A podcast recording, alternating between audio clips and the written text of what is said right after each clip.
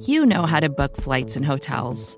All you're missing is a tool to help you plan that unbelievable travel experience. That's why you need Viator. Book guided tours, excursions, and more in one place. There are over 300,000 travel experiences to choose from, so you can find something for everyone. And Viator offers free cancellation and 24 7 customer support for worry free travel. Download the Viator app now and use code Viator10 for 10% off your first booking in the app. Find travel experiences for you. Do more with Viator.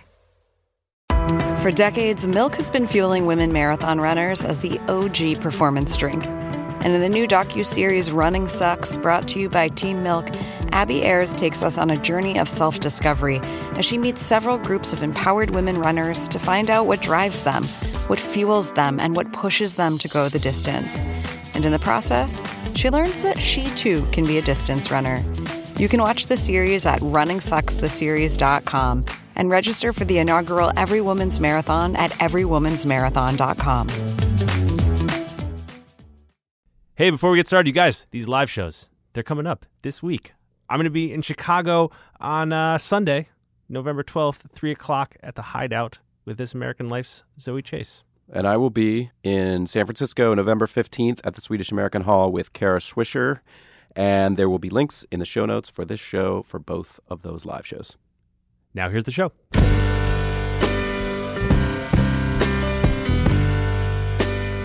Welcome to the Long Form Podcast. I'm Aaron Lammer. I'm here with Evan Ratliff of The Atavist, Max's very noisy dog, and Max Linsky from Longform. Hey, guys. Hi, Reba. Reba back for the rare podcast appearance. Interrupting the podcast like it's 2012 out here.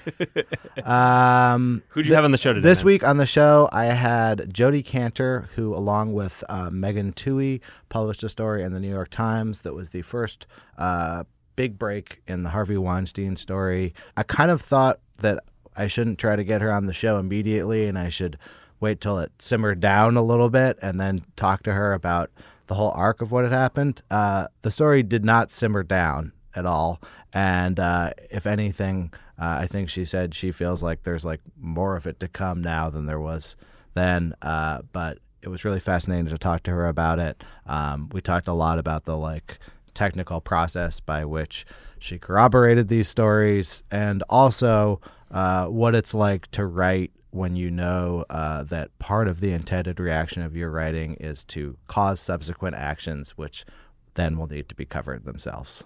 Which it uh, did Which it very much beyond did. what I think any beyond, story that you could imagine. Yeah, her I think even beyond her, um, you know, estimation of, of where this could go. yeah, their reporting has changed the world. Wow, Max. I think that's true. Yeah, yeah, yeah, yeah. yeah.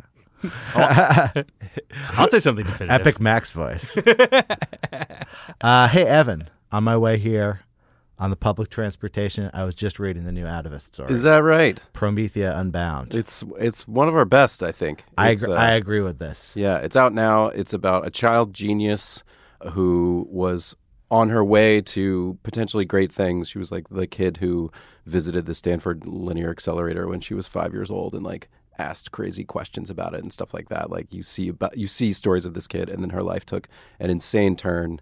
Uh, and uh, it's it's a really beautiful story. I, I, I like the way you navigated the no spoiler elements there. I probably, if you had let me run, I was probably going to spoil. I was about to spoil it myself, but just go check it out. It's at magazine.atavist.com. Evan's got years and years of no spoiler training. I, you this this man I've you've never spoiled in my presence. if you've got spoiler alerts to distribute in an email newsletter, you probably should put that newsletter onto Mailchimp. It's reliable, it's affordable, and uh, they're just good people. Thanks to the people at Mailchimp. They're also the reason the show exists. That, and that's all, that also that too. Epic Mac voice. And now here's Aaron with Jodi Kantor.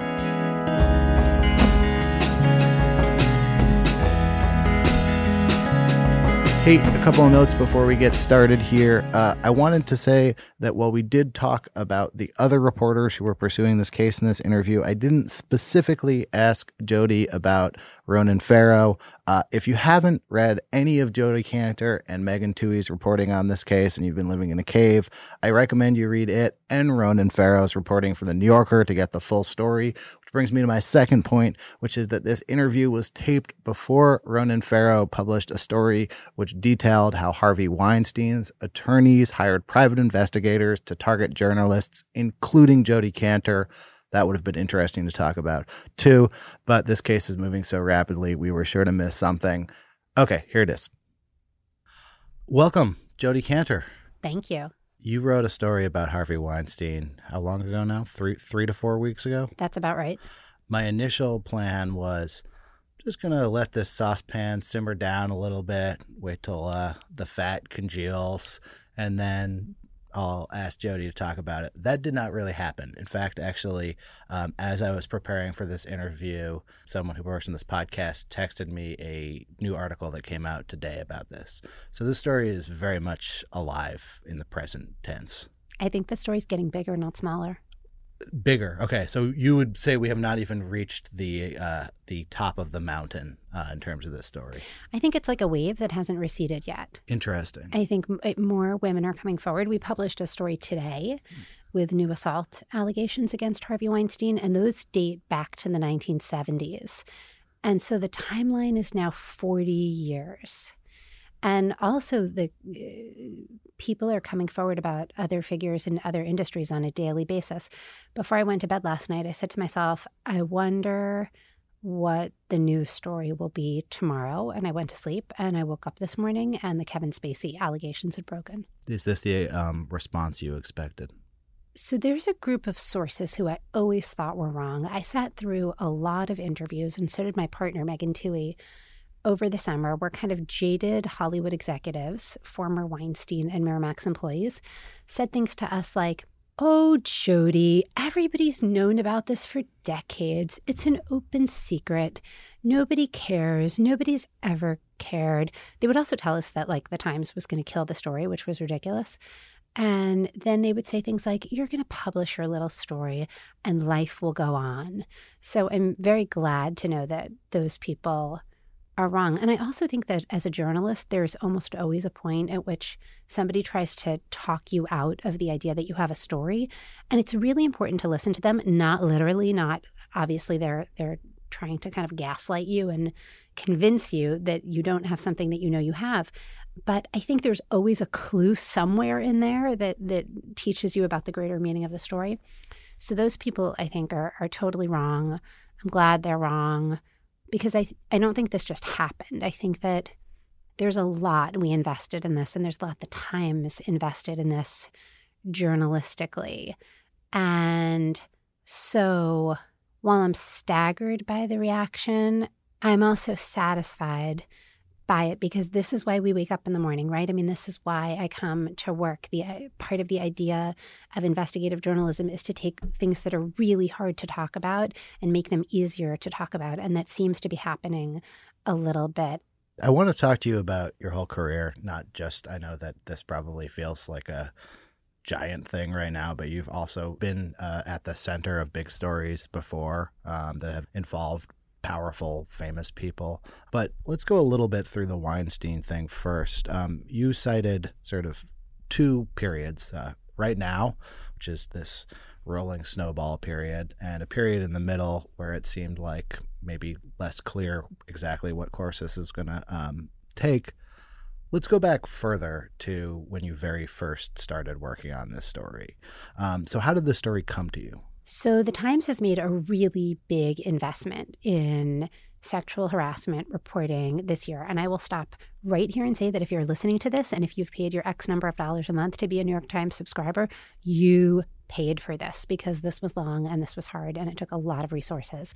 And it involved a pretty big team. And I think the sort of natural place to date things is to really talk about the O'Reilly reporting that Emily Steele and Mike Schmidt did last spring. They they uncovered the fact that Bill O'Reilly had settled a long string of allegations by women, and they revealed that. And I think for us at the paper, it was kind of a wake up call. Not that sexual harassment existed, because of course we knew that, but I think we took a moment and we said, we have this unique power as investigative journalists to put the puzzle pieces together because it's very hard for any one woman to come forward on her own. Even though we're now in a kind of Me Too moment, even now it's still pretty hard for women as individuals to come forward alone. But if we go back and we say, where's the settlement trail? Where are the legal and financial records? Um, how can we trace this? How can we determine whether there was a pattern of allegations here? Then we can play kind of a unique role in bringing these stories to light.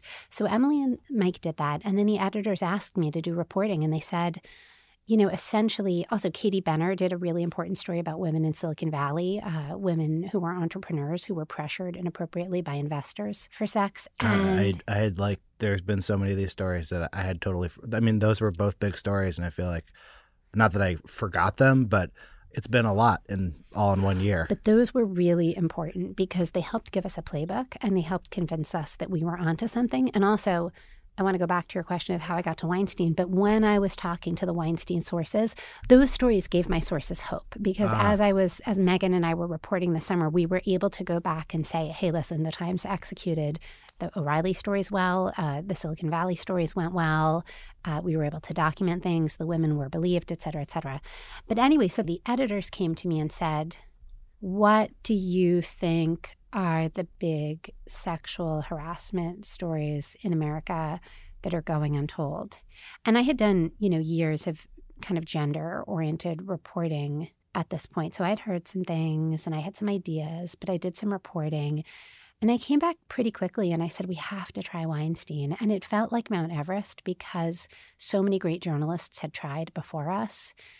And it was as many people have noticed now, it was kind of hiding in plain sight. It was both strangely public with jokes about it in popular culture, and yet it had never been documented. So I was wary, but I, but I felt like we had to try. How does your job work at the New York Times? So I'm an investigative and enterprise reporter. I basically do long projects. Um, like I did this big story on Amazon a couple right. of years ago with David Streitfeld, which was another kind of long workplace investigation. And, you know, a couple of years ago, I decided to try to do as much hard hitting gender reporting as I could. And I wouldn't say I write exclusively about gender, but it, it's played a role in a lot of my stories. And the reason why is that I felt that what the gender debate needed in the United States that we could contribute was more reporting. There were a lot of feelings, right? If you go back to like Hillary's loss in 2008 or the lean in moment, there were a million op eds. There were a lot of women writing about their personal truths. But I felt like if I, in some small, small, small way, could help move gender progress forward and help make the debate richer, it was through bringing new information to light. In the case of the Weinstein story, because there was a significant amount of previous journalism on the topic, and as you said, it was an open secret.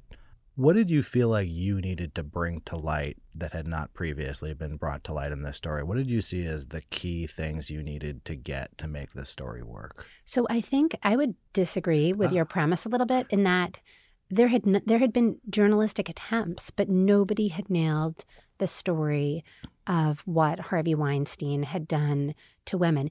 I when we were working on it, I felt like Megan and I were in that scene in the movie where like the soldiers or the knights or whatever are um, tiptoeing across this field and it's strewn with the the fallen bodies or the right. skeletons of the people who came before because I knew that all of these big names and magazine journalists had tried to do this story and there were almost like urban legends of, you know, this story was killed or that story was killed. So, on the one hand, there was a storyline on 30 Rock about Harvey Weinstein's treatment towards women, and it was joked about in 2013 at the Oscar nominations. But there had never been what we would consider like a real story story. What challenges did that pre existing minefield present to you? Cynicism on the part of sources, on the part of women. Oh, Jodi, I get a call about this every two years. I've talked to some of the reporters, but you know, nobody gets anywhere. It was incredible the way, even though Harvey Weinstein was less powerful in Hollywood than he had once been, people still had this conviction that he could do something like get a story at the New York Times killed. So people would say to me, Oh, Jodi, one day your editor will just appear at your desk and give you a new assignment. And I would want to say to them, no, no, no, no, no. You don't understand. Rebecca Corbett and Dean Baquet and Arthur Sulzberger and everybody is completely behind this project. But there was a lot of disbelief. And then, you know, the, the funny thing about the story is that when I started, I thought it was possible that we were just correcting the history in terms of things that had happened in the past.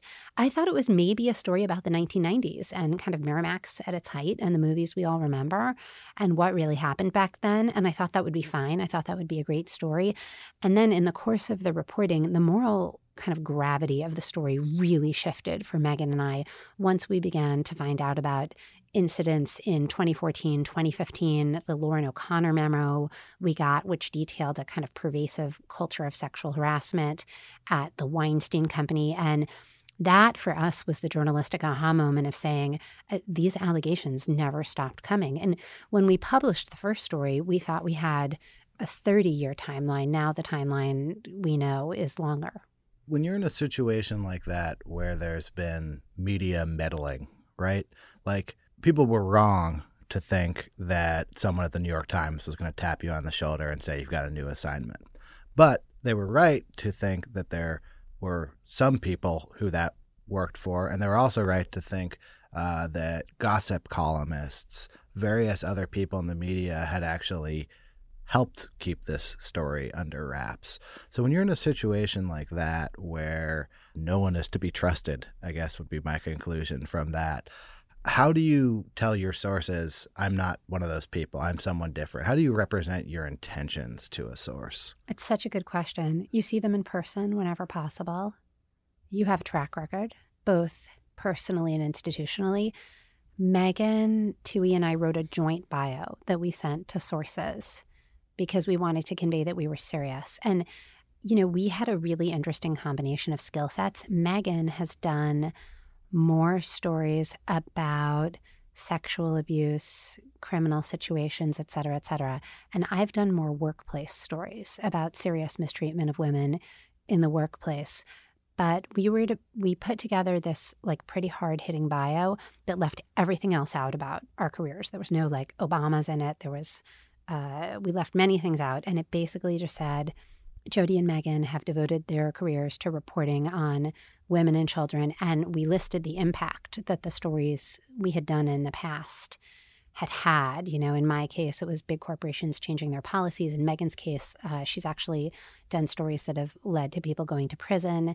And what we wanted to say is, you know, we are not messing around.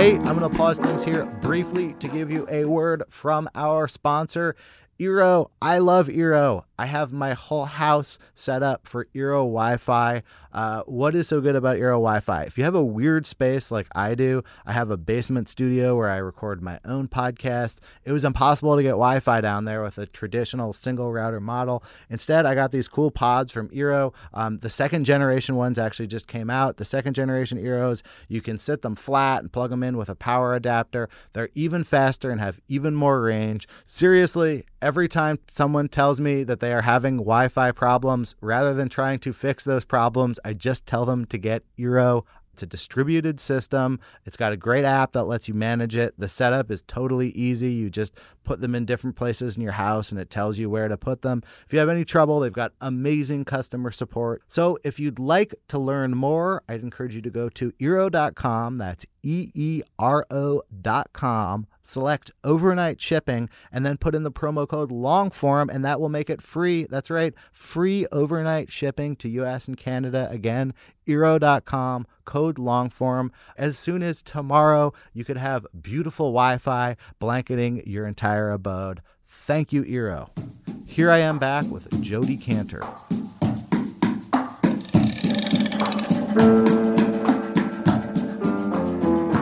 One of the parts of the story that's shocking is just the physical graphic detail and how much of it there is. And the other part of the reporting that really stuck with me was the reporting that said, and this woman who had been pursuing a career in Hollywood decided not to do that. I know. And so, was that something you were thinking? I mean, as a person who's reported on the workplace, where was your brain going with this story when you were thinking about what are the dim- dimensions beyond did he do it or not do it?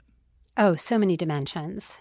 You know, I'm glad you mentioned the women who decided not to get into the industry because of this. That's a really important part of the story. I'd say that there's almost a split between the famous people and the non famous people in this story. Look, it really helped that we were able to get Ashley Judd and Gwyneth Paltrow and Angelina Jolie on the record. And I think with them, with the really public people, the question I had in my mind was what were we watching when we were watching the Oscars and when we were watching all of those movies? I mean, I'm like everybody else. I'm just like a movie fan, right? And yeah. I, I, was the arts and leisure editor of the Times for a certain point, so I got to see kind of this cultural stuff more up close. But I, um, like when Gwyneth told me her story, I thought back to Emma, you know, and then I've had sort of that similar thought many, many times and said to myself, we've we've now got, you know, 30 years of pop culture history under question. And is it possible to watch a Miramax movie now without wondering what really happened behind the scenes?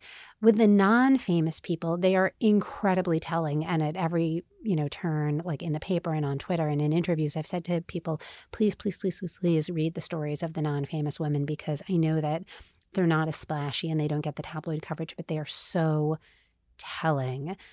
And the power dynamics were even more skewed because there are a lot of alleged Weinstein victims who, like, this was their first acting job. They barely had on the an job. agent. One of the women we wrote about today who was assaulted, she was a dancer on. Uh, she was a dancer in Dirty Dancing 2 Havana Nights. So, not somebody with any power in Hollywood. Not working on a prestige Miramax production. Yeah, exactly. And um, there, as the sort of number of accounts started to accrue, we were struck by the number of women who got out of the business. So yeah, I mean, look, the big questions are right there, right? I mean, it's it's true in all of these industries where the sexual harassment stories are coming out now did it drive these women from the workplace? So, you know, what's the relationship between that and who's in power now? And then also the, just the lack of accountability. Um, I try not to become inured to the emotion of the story, even when I work on something for a really long time.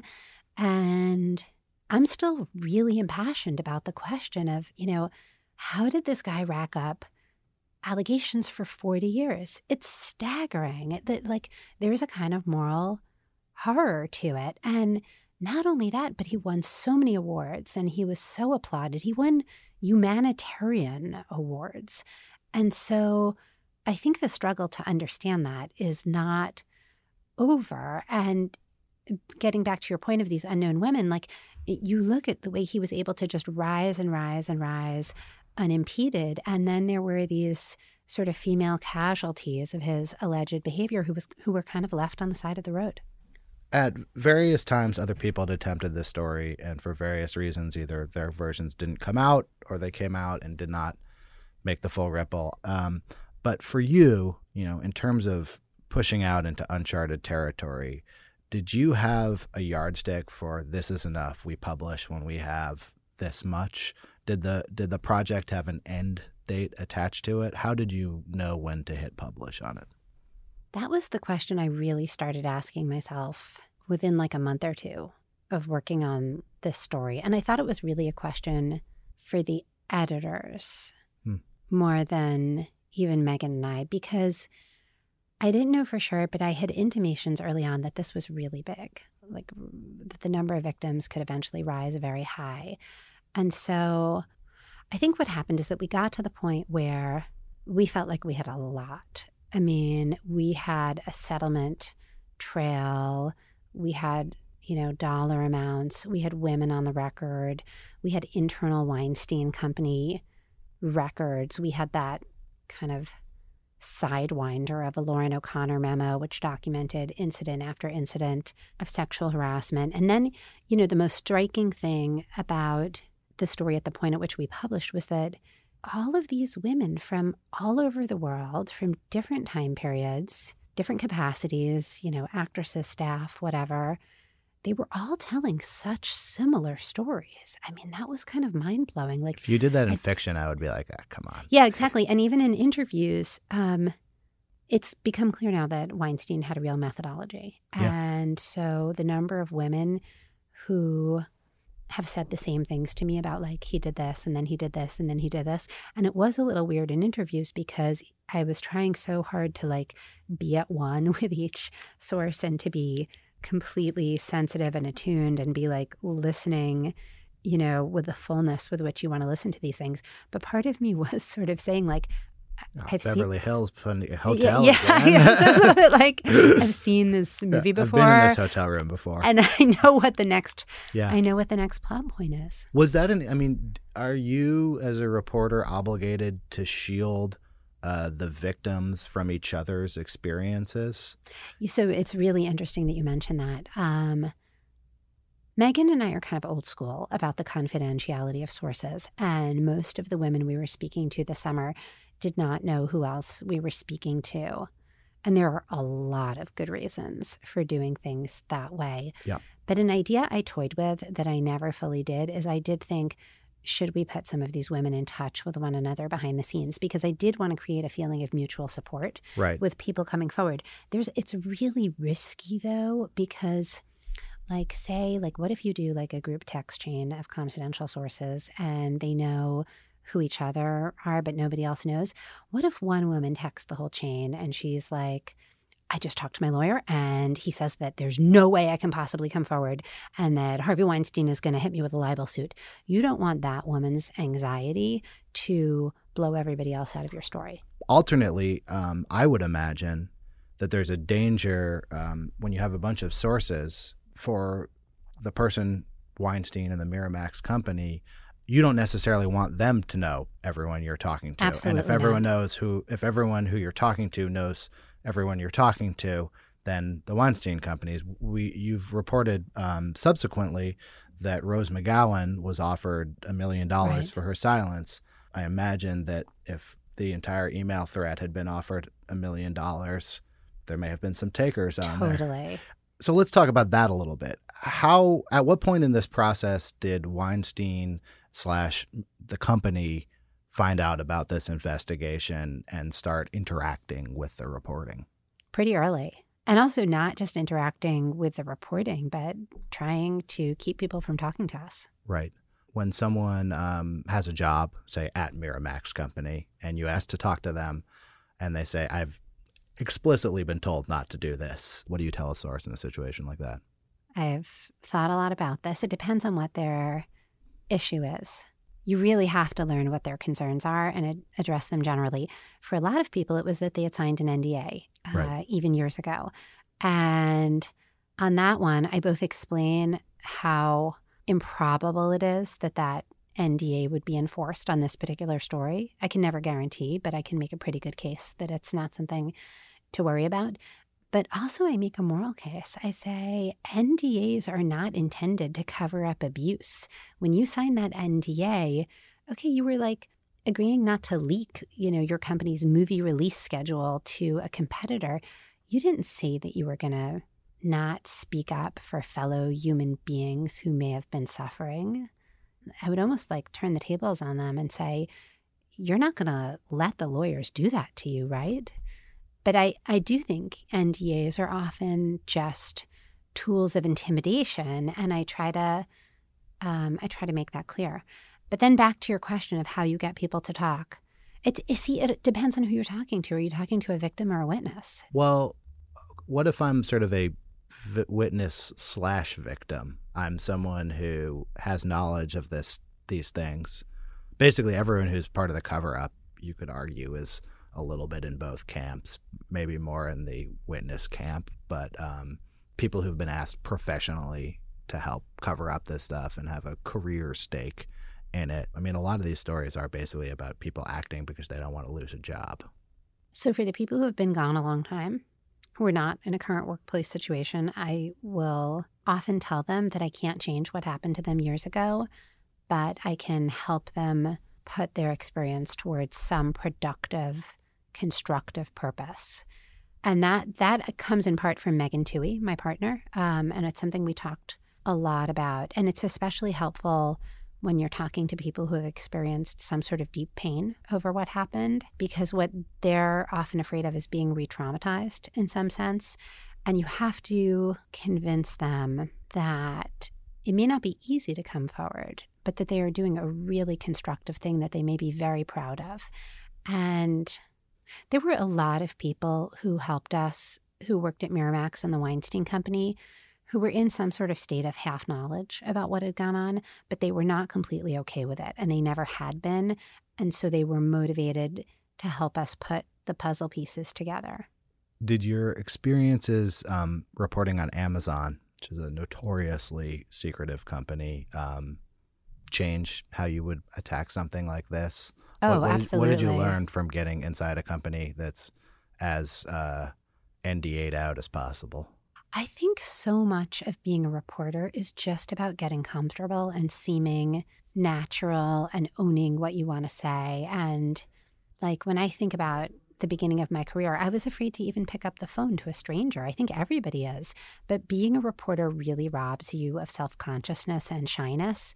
And you realize that it's this great gift of being able to ask crazy questions, either really personal or very probing, or especially with the powerful, like to walk up to a Harvey Weinstein essentially and say, What have you been doing to women all of these years and for how long? And all of these other people may be afraid to confront you about it, but we are not. I mean, that is our job. I mean, in, in a way, we get to play a role that other people would find socially very awkward. And so I think that part of the experience of the Amazon story, but really every other story I've done, is just working up that language and that confidence and that fluency to step into a stranger's life. As someone coming in with a lot of experience in um, business reporting and taking on a case where sexual assault um, is the central events of the story, and not only where you need to know that it occurred, but pretty graphically mm-hmm. exactly what occurred. Was that new for you trying to talk to people about that kind of stuff? And, and what did you learn um, about doing that kind of reporting in the course of it? It's really hard. I never wanted the women to feel like we were after the lurid detail. I wanted them to feel that we were going to write respectfully about their experiences. What a lot of people who are very smart about these things say is that it's not about sex, it's about power. And I think the reporting should reflect that.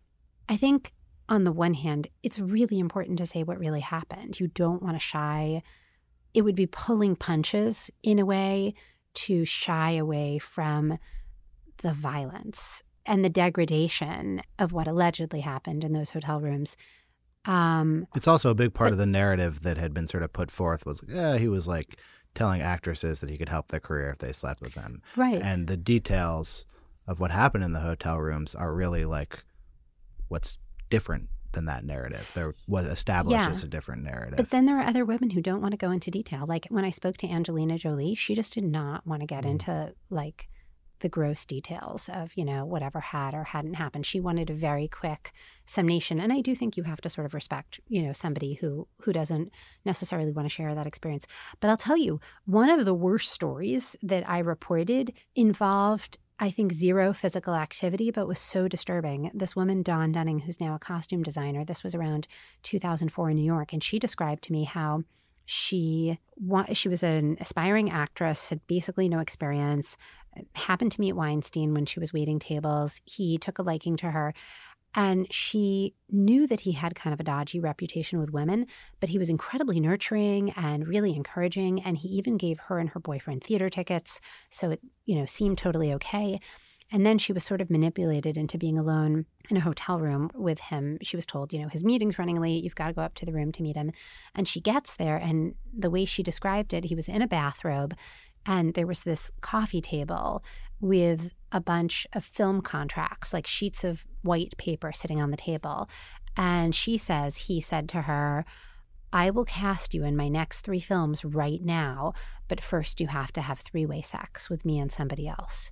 So th- that's not a touching story. It's not an assault story. But to me, that blew my mind when I heard it for the first time because the brazenness of the sex for work transaction. It was so explicit. explicit in a different, I guess explicit is Yeah. the right word, right? Because not explicit in like a, you know, naked bodies and sex kind of way, but explicit in a power way.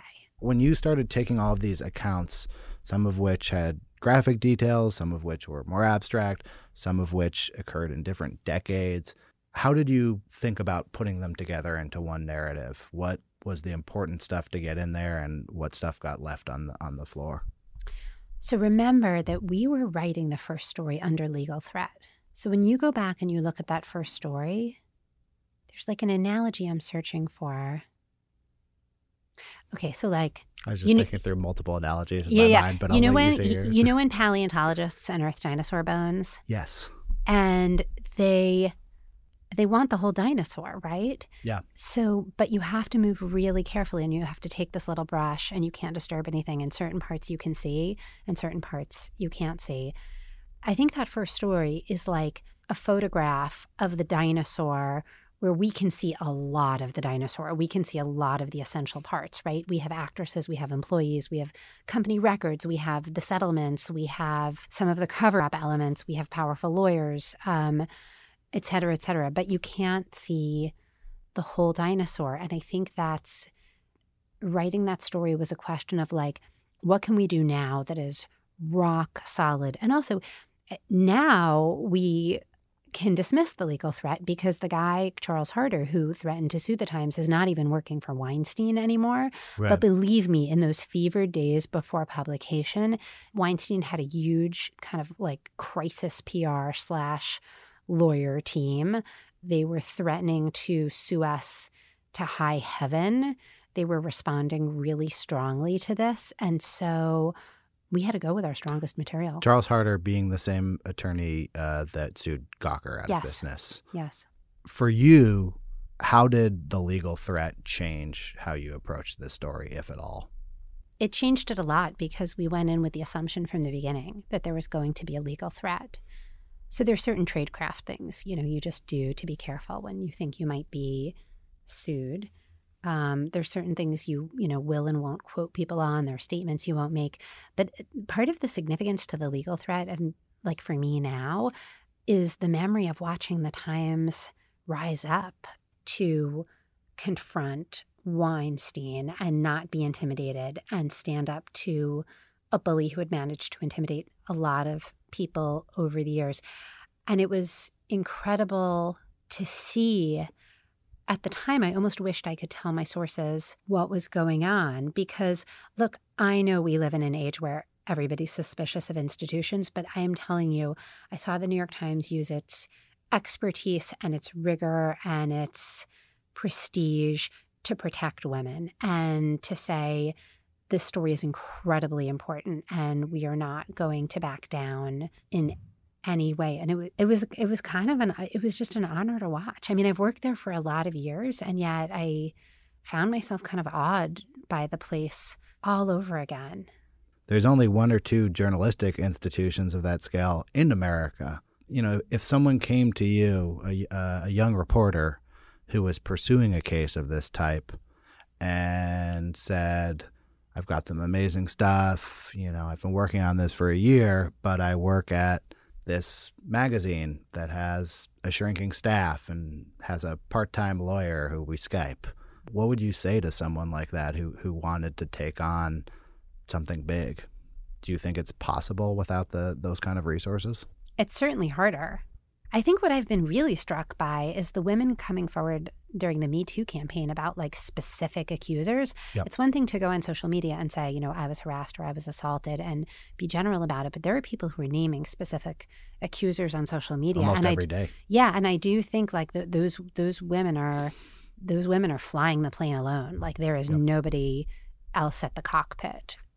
One thing that just was really satisfying about this story was being able to say to sources, hey, I'm going to use the traditions and rigor and expertise of the New York Times to tell this story, and this institution can kind of make it safe. It's like a little bit like if you're going to have a really complicated operation, you want to go to the best hospital. And I wanted them to feel like we were the hospital where they were going to be safe. Your stories, um, you wrote a story about Starbucks, you wrote a story about Amazon, you know, I wrote a story about Harvey Weinstein.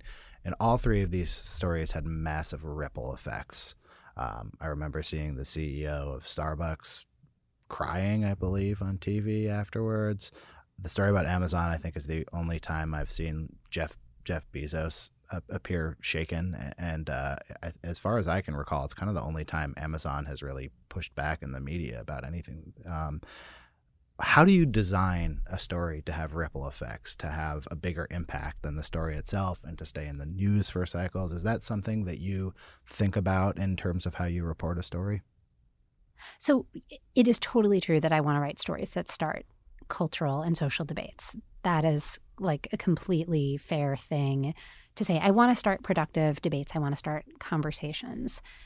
I think what those three stories have in common is that they combined something incredibly familiar with something really surprising. Readers thought they knew Starbucks. I mean, it's such like, you know, we're like intimate with Starbucks in our lives, right? It's like a place where many of us have spent a ton of time. Um, they certainly thought they knew Amazon. I mean, what could be more familiar than that, you know, Amazon Prime box coming to your door? And they felt like they knew who Harvey Weinstein was, and they certainly knew these movies. And they also thought, oh, like Gwyneth Paltrow, you know, Ashley Judd, like I know who she is, I know what her experience is. And in each of those cases, we were able to reveal something, you know, surprising or even shocking that people hadn't known about those very familiar institutions. And I think that was part of the power. I noticed when I read through them all as a trio, uh, together, they all start with a description of something happening to a person. Generally, business stories don't start with you know a, a very a visceral experience. They start with a, a lead. What is your strategy in these stories, balancing the human stories and the bigger corporate money stories?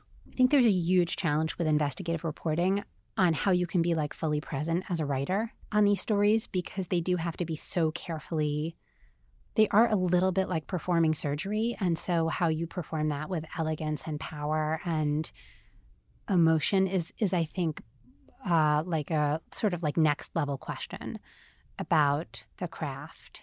But, you know, part of the familiarity does its work for you, right? Like in all three of those stories, I think readers filled a lot of it in because they they had their own Starbucks experience, they had their own Amazon experience. They thought they knew these movies. So like in a way you don't have to write that part of it. People just know it. You don't have to tell people why to care. Yeah, exactly. So, is that part of your strategy when you're thinking about how can I do a story that can have those ripples? Do you design the stories to have something familiar and then something shocking inside them? No, it's not. I, I mean, I do think there's that common denominator with those three stories, but I think it's more like this imperative I feel to be ambitious, not like personally ambitious yeah. in terms of, you know, the Jodi Kantorness of it all. But hey, you know, I'm lucky enough to have the seat at the New York Times and in the investigative reporting group. I have an amazing editor, Rebecca Corbett, and, you know, part of the pressure of the Trump era, I really, really, really, really felt this after the election is like, how do I use my journalistic resources well? I mean, there are so many things that are so messed up about the world we live in. Uh, you know, I mean, I guess that's true anytime. It's certainly true now. I've had, after the election, I had a lot of anxiety about almost like an obsession over how do I use this seat that I have. What when did you start on the story? What uh, month? Like I can't remember exactly the day. It was either the very end of May or the very beginning of June. Okay, so after Trump's gotten inaugurated, um, you're less than a year out from a tape coming out in which a presidential candidate who we didn't know at the time was going to go on to win, more or less admits to sexual misconduct on a hot mic, and that did not stop him from getting elected president. Was that something you were thinking about when you were thinking about exposing a pattern of sexual assault? That this was something that had hit a national stage and not provoked a reaction like the reaction that's happening now? I certainly did, but my sources really thought about it. And Trump cut both ways for people. On the one hand, there were women and other people who said kind of like this is what I can do now like this is my real right. women's march or yeah this is this is I'm going to make the unique or I would sort of say to them like make the unique contribution that only you can make to society right right now um, So, for some people, that was very motivating. For other people, it was the opposite because they would say, What does this matter? You know, Trump was elected anyway. There's no accountability. What I think is so remarkable about the last couple of weeks is the level of accountability. Um, the number of men, including Harvey Weinstein, but really not limited to him, who have been fired um, or faced really serious career consequences is extraordinary. And so I think the question I want to watch is Has something changed and we can we now say that there is definitively more accountability for sexual harassment than ever before how did you get into this stuff what was your first uh, paid writing gig okay so i grew up like totally uh, like bridge and tunnel new york before it was cool i'm from staten island and queens and new jersey and I, oh, you've you've done you've done uh, the entire bridge and tunnel tour. I've lived in four of the five boroughs. Um, but so growing up, I did not know any journalists or any authors. I think my parents' fanciest friends were like dentists or whatever. we did have a New York Times subscription, but I did not grow up going to like cool literary dinner parties.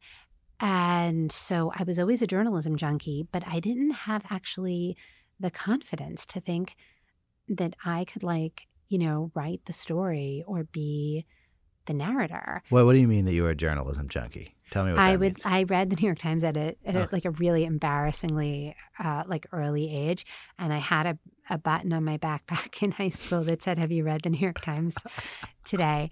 and um, this was before the internet, right? So the arrival of these publications at your home, it it was for you know a sort of like exurban kid that was a portal into another world. But uh, the idea that that I should devote my life to it, to this, or could, I did not see. And I also grew up thinking that like I had to get a professional degree and probably make more money than I'm making now. I'm from a Holocaust survivor family, and which I think actually played into the journalism stuff a lot later, and and certainly undergirds a lot of my you know beliefs about investigative journalism. But I went to law school. You know, I, I I thought I genuinely wanted to be a lawyer. I also thought that was what I was supposed to do. And in my first semester of law school, I had an epiphany that I wanted to be a journalist. And I, with the help of a friend, I was able to like essentially talk my way into an assistant job at Slate. And it was young Slate. It was Slate when it was two years old and owned by Microsoft and run by Michael Kinsley. And that was it. I never looked back. How did you make the jump from that to doing featured, like real investigative reporting yourself? Oh, it took years. I mean, it took, there were like a lot of stops and stages along the way. Frank Rich drafted me in 2002 or 2003 to be the arts and leisure editor of the New York Times. I would be in remiss if I didn't say listen to his long form podcast. Yes. That like practically created a mini scandal because I was 27 at the time and the Times was a much more traditional place um, than it is now. And the chance that they were taking on somebody that young. And also, by the way, who had no management experience, which was, you know, like people who were worried about that, I think had a fair point. I mean, also, it was an incredible opportunity. So I, am not, I don't want to cast myself as the victim here. Um, and I got, I mean, I got a rec- I got recognition and I got my own section of the New York Times to edit. So it was incredible. Um, but also I think a taste of the criticism that I mean is now like ubiquitous. Uh, were you were you world. were people suspicious of you because you were coming from the internet? Yes, that was a big part of it. I was considered a.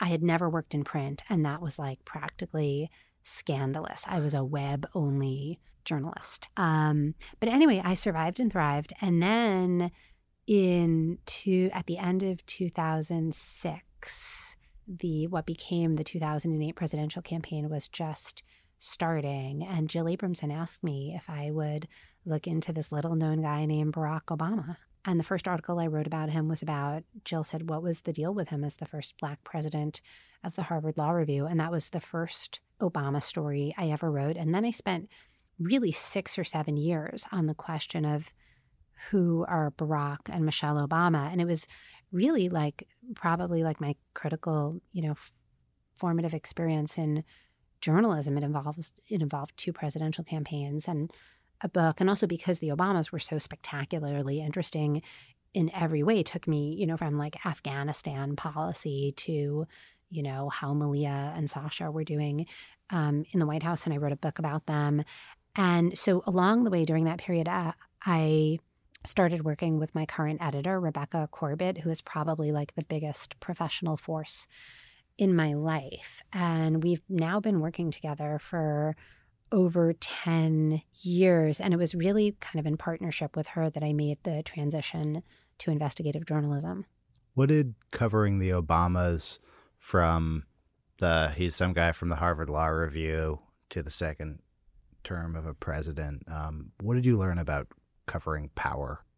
I think honestly, part of it is that you have to be really aggressive and dig very deep. That was always competitive, always. I mean, the amount of attention on him from the very beginning was intense. I think, in terms of defining what you want to write and making it distinctive and saying, even though this is the story that everybody else in the world is covering, I'm like, I'm going to plot a path through it. I think it's, it was a good and really hard experience in where you stand vis a vis the people you're writing about. I mean, now I'm writing about somebody who's completely reviled, right? Like the world the world has nothing good to say about Harvey Weinstein and that was true from pretty much yes, the first day. I, At no point in this interview published. had to ask you, was it hard not to become friends with Harvey yeah, Weinstein? Exactly.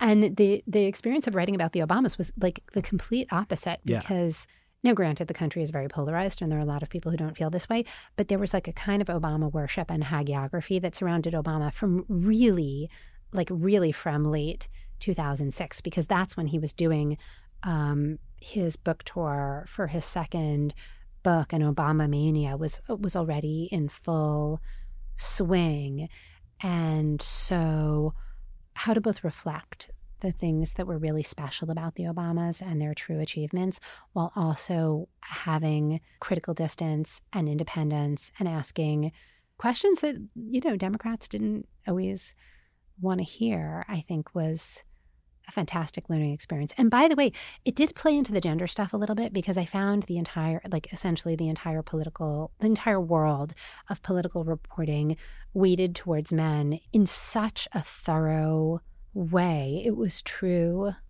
certainly, like on the campaign trail and in terms of, you know, who had power and presence in news organizations. It was true when you looked at who was in government. And then even like the gender dynamic of the presidency, right? And of Michelle Obama being this Harvard trained lawyer and really talented first lady and you know, a lot of my book, like the sort of reporting trick of my book, is focusing on Michelle Obama and first ladies, you know, in public, they get a lot of attention, but within administrations, they are really second class citizens. And the kind of like theory of my book is that if you understand what is happening to Michelle Obama in the White House, then you can understand, you know, a lot of what's going on in this administration. And I still believe that in reporting. I mean, with the gender reporting, I believe in women not only as subject, but as tool. I believe, I mean, certainly with Starbucks and Amazon and Weinstein, if you understood what was happening to the women in those organizations, boy, could you, like, in a sense, like blow open the whole organization and understand its culture much more deeply. Um, you said earlier that you were trying not to become cynical, and then I think you amended it to numb. Um, how do you how do you process this personally? Um, spending the better part of a year, uh, you know, full time in the Harvey Weinstein world. Um, what is it like personally for you?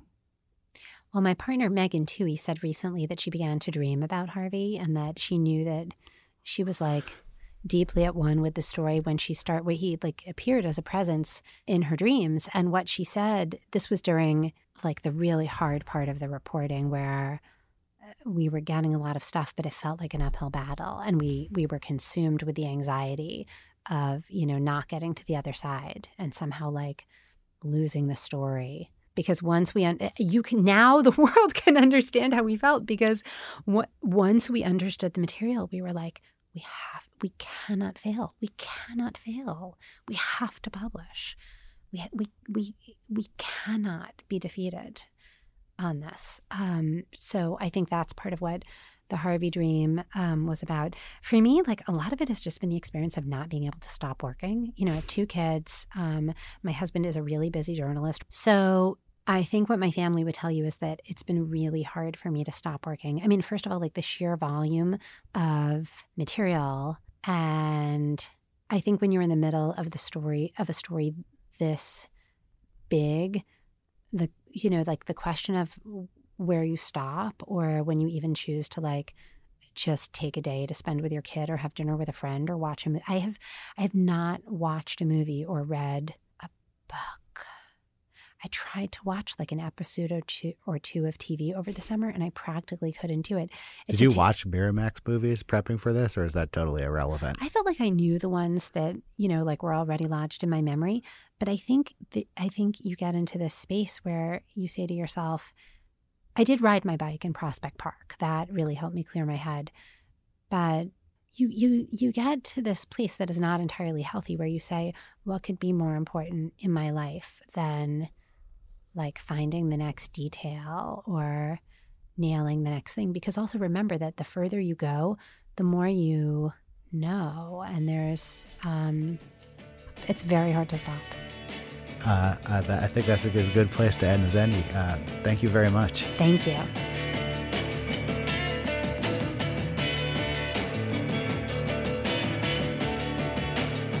That was the long form podcast. Thanks very much to Jodi Kantor for taking the time out of what is a uh, extreme schedule. Uh, thanks to my co-hosts Max Linsky and Evan Ratliff. Evan Ratliff of the Atavist Check out their new story, Promethea Unbound. Thank you to Courtney Harrell, who is our editor. Thanks to Angela Velez, our intern. Thank you to our sponsors, Eero. Check out Eero. They're in my house. They upload my podcasts, thanks to Eero. And of course, MailChimp. They make this show possible. Thanks for listening. We'll see you next week.